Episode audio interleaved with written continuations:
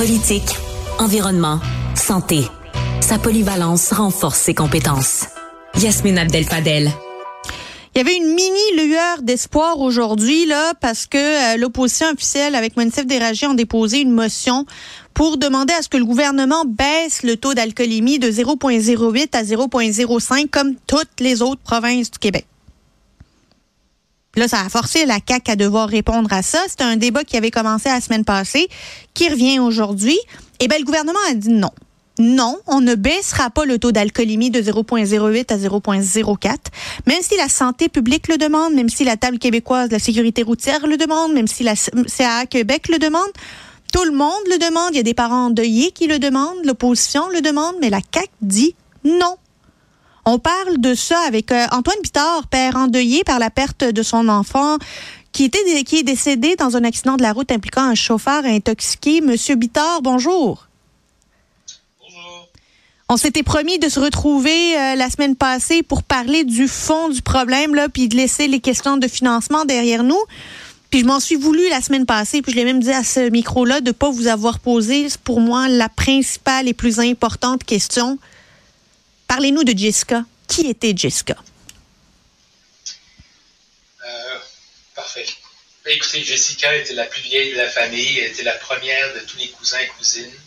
C'était elle qui découvrait les choses en premier, Bob l'éponge et tout. Tout le monde la suivait après.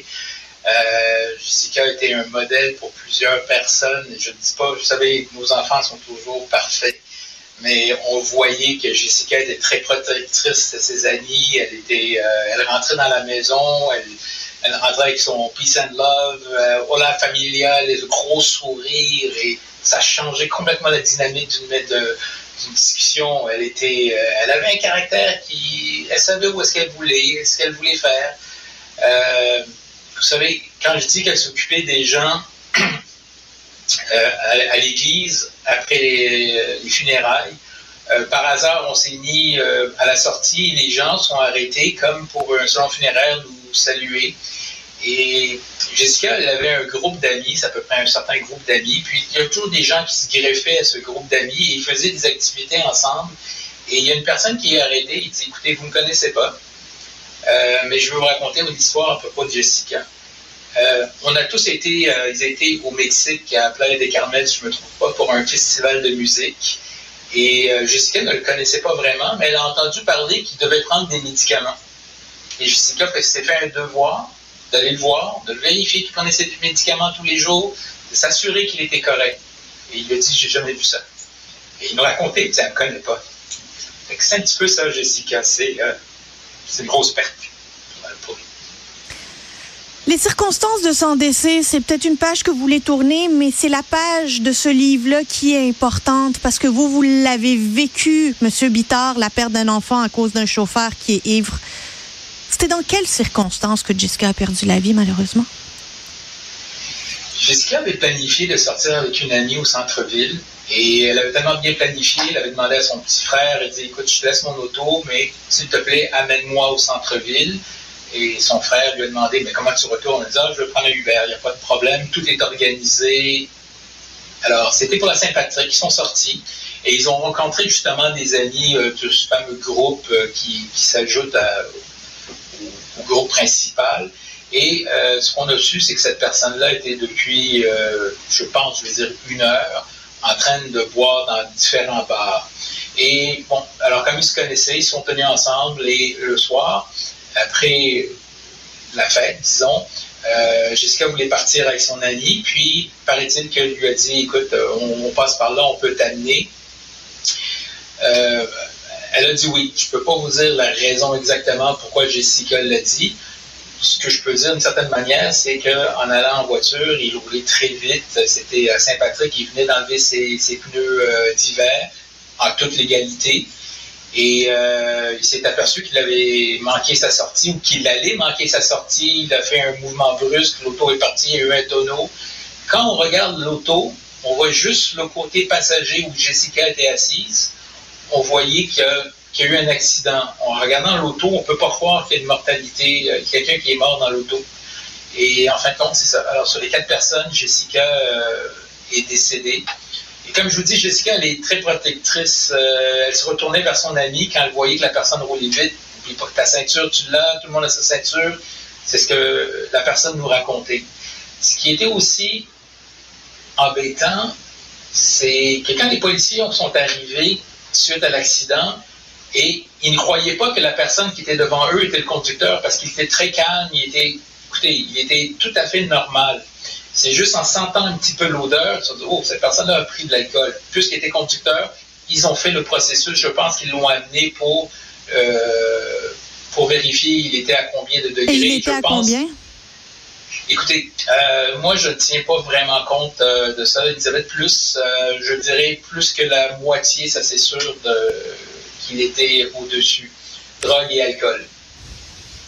Monsieur Bittar, aujourd'hui, on a entendu le gouvernement dire non à une proposition de l'opposition libérale qui est tout à fait légitime, tout à fait réaliste et qui correspond à ce que bien d'autres provinces ont fait.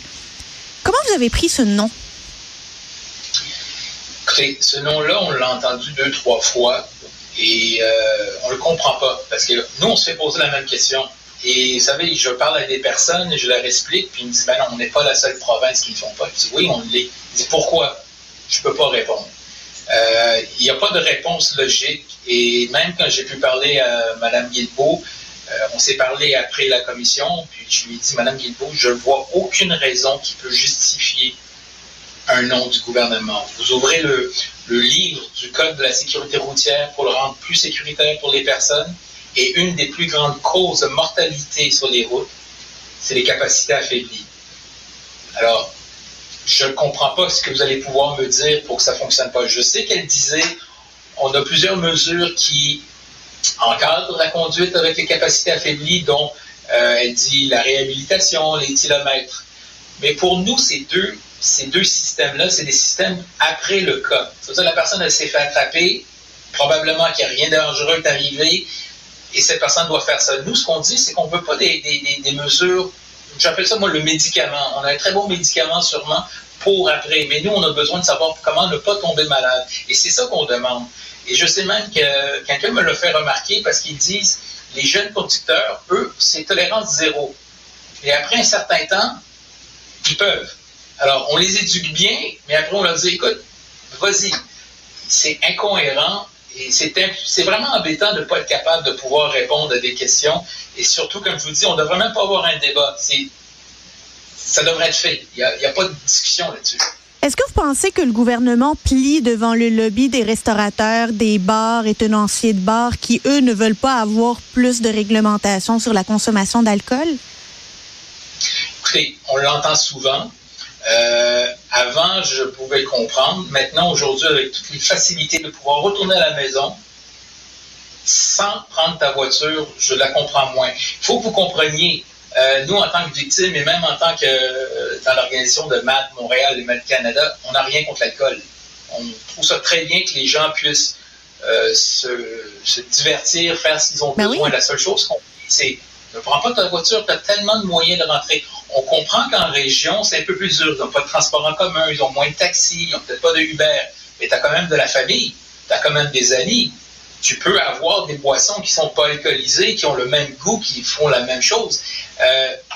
C'est pour ça que quand on me dit ça, moi, je ne le comprends pas. Et surtout, on est la dernière province qui doit le faire. Ben oui, c'est ça. Et les autres provinces, il n'y a pas eu de problème. Ça continue. Et même, on voit, avec MADD, on voit des fois des places qui disent, oui, on supporte MADD, on fait attention. Et des bars, il y a même des organismes gouvernementaux qui supportent MADD. Alors, on ne sait pas vraiment quoi dire. J'ai l'impression que pour eux, 30% de vente, c'est plus que la vie de quelqu'un. Et ils donnent un chiffre sans preuve. Nous, on vous donne les preuves des autres provinces. Monsieur Bittar, je vous partage que moi non plus, je comprends pas l'obsession gouvernementale de garder ce chiffre-là 0,08 quand on peut le baisser à 0,05 et sauver des vies concrètement parlant.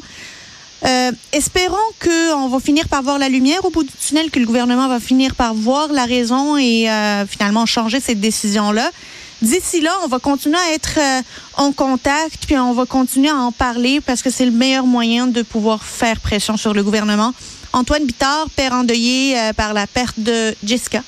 On va dire son nom parce que c'est ce qu'elle est, dans un accident de la route impliquant un chauffeur intoxiqué et militant pour que au Québec, enfin, on puisse avoir le 0,05. Merci beaucoup pour votre témoignage. Merci à vous. Au revoir.